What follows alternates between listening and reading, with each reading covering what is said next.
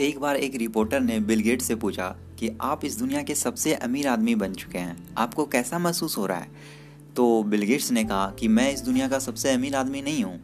तो सभी लोग आश्चर्यचकित हो गए कि बिल गेट्स इस दुनिया का सबसे अमीर आदमी नहीं है तो आखिर कौन है वो?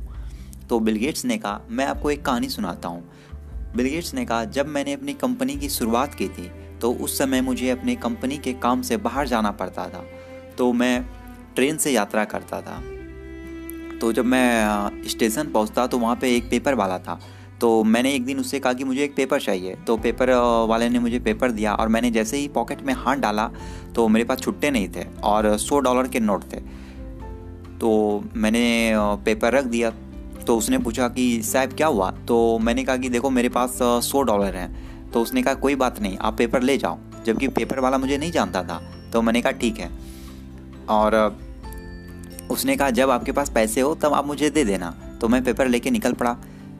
फिर दो मंथ बाद मुझे फिर काम पड़ा।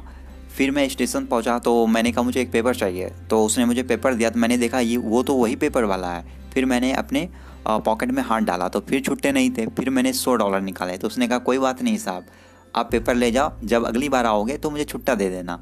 तो मैंने बोला, ठीक है। इसी तरह समय व्यतीत होते गया और आ, मैं दुनिया का सबसे अमीर आदमी बन गया। और फिर आ, अचानक मुझे उस पेपर वाले की याद आई। तो मैंने उसे अपने कर्मचारियों के साथ ढूँढने निकल पड़ा।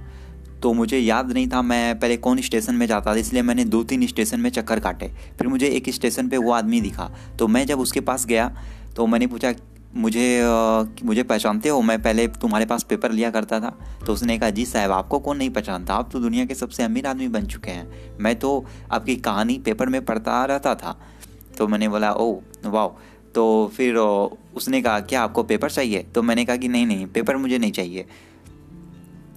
तो मैंने उससे कहा, देखो, मैं दुनिया का सबसे अमीर आदमी बन चुका हूँ, और तुमने मेरी मदद की थी, मुझे पेपर देखे और तो फिर मैं चाहता हूँ कि मैं तुम्हारी मदद करूँ और तुम्हें जो चाहिए, गाड़ी, बंगला जो भी चाहिए मैं तुम्हें देने के लिए तैयार हूँ। यहाँ तक कि मैं तुम्हारी जॉब बड़ी कंपनी में लगा सकता हूँ।